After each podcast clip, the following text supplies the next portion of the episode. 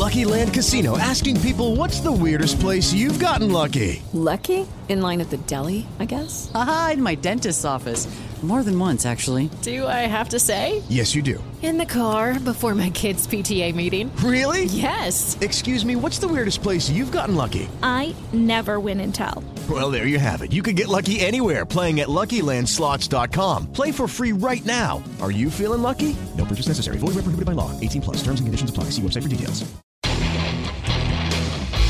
Ciudadanos informados, informando. Este es el podcast de Iñaki Manero, 88.9 Noticias. Información que sirve. Tráfico y clima cada 15 minutos. ¿Qué hacer? ¿Qué hacer con los animales de compañía en un sismo? Creo que es algo que espero que algunas personas que tienen animales de compañía, ya sean perros, gatos, tortugas, hámsters, ¿Qué hacer con los animales en ese caso? Ellos han hecho mucho por nosotros, han salvado muchas vidas, sobre todo los perros de rescate. ¿Qué hacer con las mascotas en caso de sismo? Hay que recordar, el próximo domingo, y viene muy bien al caso esto que nos va a platicar PerRodrigo, porque el próximo domingo hay simulacro nacional, y va a sonar la alerta sísmica en varios estados, no en todos, pero en varios estados de la República, que tienen que ver mucho con la sismicidad. Entonces, yo creo que valdría la pena también ir pensando en nuestros animales de compañía, qué hacer con ellos en sismo. Y aquí hay muy buenas recomendaciones por parte de Pedro Rodrigo González, especialista en comportamiento de perros, director de la Asociación Ladridos Ayudando y de la Escuela Canino Humano Ladrando. ¿Cómo está, Rodrigo? Gusto saludarte, buenas tardes. Hola, Iñaki, humanidad que nos escuchan. Pues sí, vaya tema actual, esto de los temblores.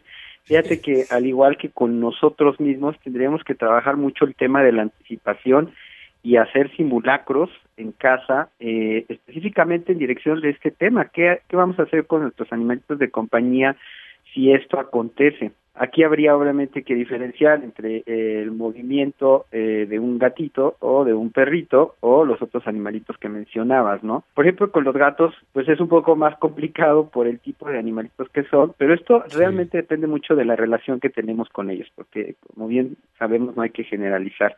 Pero sí es recomendable empezar a hacer que nuestro gatito se acostumbre a entrar en una transportadora y que pues sepa cuando tú lo llamas, pues que se meta ella sin ningún problema. Tiene que ser algo agradable para que cuando se dé la emergencia eso esté solucionado en inmediatez, porque hubo quienes salieron con sus gatos cargados y terminaron, al igual que lamentablemente muchos perritos, perdidos. Y esto en razón obviamente de las circunstancias, ¿no? Sí, fíjate, Eso es interesante lo que dices. No lo tenemos contemplado, no lo tenemos planeado, no tenemos la correa lista, no tenemos una transportadora para el gatito, y al que no se le escapó el gatito quedó rasguñado como trepadero de mapache, ¿no? Porque el animal se pone a rasguñar, el animal se estresa, ve un lugar extraño, empieza a rasguñarte, se siente mal, Y te puede incluso hasta lastimar, ¿no? Porque no sabemos cómo manejar a nuestros animales de compañía. Estamos platicando con PerRodrigo González, especialista en comportamiento de perros, director de la Asociación Ladridos Ayudando y de la Escuela Canina Humanos Ladrando. Perros, gatos, si tenemos un hámster, digo, también yo creo que es un poco de sentido común, ¿no? Y perdón que a lo mejor pueda sonar cruel lo que estoy diciendo, pero si tienes pecera y suena la alerta sísmica, tienes un minuto para salir de casa, pues ni modo de estar buscando la bolsita, ¿no? Y la red para estar echando los peces, ¿no? Ahí me supongo que habrá prioridades, Rodrigo. Regresamos contigo con este tema que yo creo que mucha gente no se lo ha planteado, ¿eh? Sí, y ahora que mencionas la diferencia de especies, ¿no? Porque lo mismo puede ser quien tiene reptiles, a quien tiene aves, a quien tiene insectos incluso. Sí. Tendríamos que tener esto muy bien pensado. Yo plantearía de inicio la importancia de tener claro hacia dónde nos vamos a dirigir. Insisto, hacer simulacros, así como el que anuncias que nos invitan a participar el domingo, entramos inmediatamente en una crisis, pues dadas las experiencias que tenemos al respecto. Entonces yo recomiendo hacer simulacros incluso con el sonido, si puedes bajarlo de las redes sociales, para entonces trabajar tiempo y áreas, es decir, hacia dónde me voy a ir con mi animalito de compañía, cuánto tiempo hago del punto en el que estoy hacia dicha área y desde luego cuáles son los utensilios que necesito, es decir, por ejemplo, si bien se nos recomienda a nosotros tener una mochila personal, de la misma manera tener una preparada con lo necesario para nuestros animales de compañía, llámese platos, croquetas, juguetes. No sabes cuánto tiempo vas a estar afuera, suponiendo que esto termina en una tragedia y perdieras el lugar donde vives. Tengas lo necesario en esa mochila, incluido un medicamento si tu animalito lo necesita por algún problema específico, ¿no? Y dentro de esto, pues lo que decíamos sobre, según el tipo de animalito del que estemos hablando, pues sí tener preparado el en qué te lo vas a llevar. Como bien decías tú, suena muy loco el pensar en que nos vamos a poner a pescar literal a nuestro animalito si está en una pecera, pero si no, tienes que tener, en el caso de que sea otra especie que sea posible de manejar, tener en qué llevarlo, ¿no? Pero sí tener como ya listo esto en caso de la emergencia. Y claramente, por ejemplo, si se trata de perros, lamentablemente se dio muchos casos de perros perdidos, que a la fecha algunos ni se encontraron. Entonces es muy importante que tu perro, con esto o sin esta emergencia, tenga siempre una placa. Y claramente cuando sales a la calle dentro de la emergencia, tratar de tener una estabilidad. Yo sé que para muchos es mucho pedir, para la redundancia, pero es de suma importancia tener la actitud que corresponde. Ahora, la otra es qué sucede si no logras salir, es decir, si te quedas en casa, de la misma manera si tú tienes esta mochila preparada y las cosas necesarias y estás en un punto de seguridad dentro de casa, también suponiendo que terminaras en una situación drástica, en la parte de tu casa se cayera, que quedaras ahí, pero vivo en un área medianamente segura, tengas lo necesario para sobrevivir. Pero en todo esto es muy importante siempre la actitud, quiero decir, que obviamente estés en calma porque los animalitos perciben esto. Nos queda claro, en muchos casos se ha comprobado que los animalitos perciben pues el sismo incluso algunos segundos antes. Esto se ha comprobado en otro tipo de tragedias psicológicas. Entonces, sí, tienes razón. Primero el saber qué hacer, ¿no? Y el controlarnos, el no correr, el no gritar, el no escandalizarnos, que creo que todavía no lo tenemos dominado en este país, a pesar de tener alta sismicidad. Después, tener un lugar común, que eso es bien importante, un lugar en donde nos vamos a reunir todos los allegados, toda la familia, quien esté fuera y demás. Y luego también, eso que acabas de decir también es muy importante, hacer simulacros. Podemos bajar en redes sociales. ¿Hay algún lugar en donde debe tener la alerta sísmica? Claro, no ponerla muy fuerte ni hacer tonterías con la alerta sísmica, simplemente así para nuestro consumo personal y ensayar en casa, yo toda la familia, qué hacer con nuestras mascotas, a ver, en cuánto tiempo, sobre todo, y bien lo decías, los gatos también perciben un poquito antes que algo malo está pasando, ¿no? O que algo malo está por pasar y que nosotros no hemos detectado todavía. Y se esconden, los gatos desaparecen por alguna razón o por algo. Desde hace miles de años pues la gente dentro de su imaginación considera a estos animales como seres mágicos, ¿no? Saben esconderse perfectamente bien y son ilocalizables. Y ya cuando ya dejas de buscarlos, se te aparecen detrás de ti, saben muy bien esconderse, porque ellos el momento en que detectan algún peligro se esconden. ¿Dónde los vas a buscar? ¿Dónde sabes que más o menos se esconden para poderlos meter en una transportadora y tener esa transportadora lista? Los perros, llevarlos siempre con correa. Hay gente que no tiene, y esto también es porque no tenemos la cultura de la correa, porque insistimos en sacar a los perros sin correa y no la utilizamos de vez en cuando, y no tenemos a los perros también adiestrados para trabajar con correa. Eso es otro grave problema, Rodrigo. Sí, sobre todo porque ya que estamos en esta situación en la calle, todos estresados, los perros también se estresan. Entonces, claro. ¿Qué sucede? Que de repente estás al lado de un vecino que precisamente es de este tipo, que no lo tiene con correa, y de repente se empiezan a pelear. Lo que tú dirías, esto nunca había pasado. Bueno, sucede a las circunstancias, y entonces terminas en pleito con la persona del otro perro, ¿no? Pero todo esto es en razón de que precisamente no sabemos qué hacer en una situación pues extrema, como es esto, y es pues de ahí la importancia de tener que hacer estos simulacros. Creo que sobre todo el factor de tiempo es muy importante, porque las circunstancias definitivamente van a variar, pero por otro lado son también como muy comunes en este sentido de que sabemos que va a haber una aglomeración de gente con sus animalitos de compañía, muchos de ellos no controlados, y pues pueden darse circunstancias trágicas, ¿no? Como peleas, pérdidas, etc. Sí, bien lo mencionas.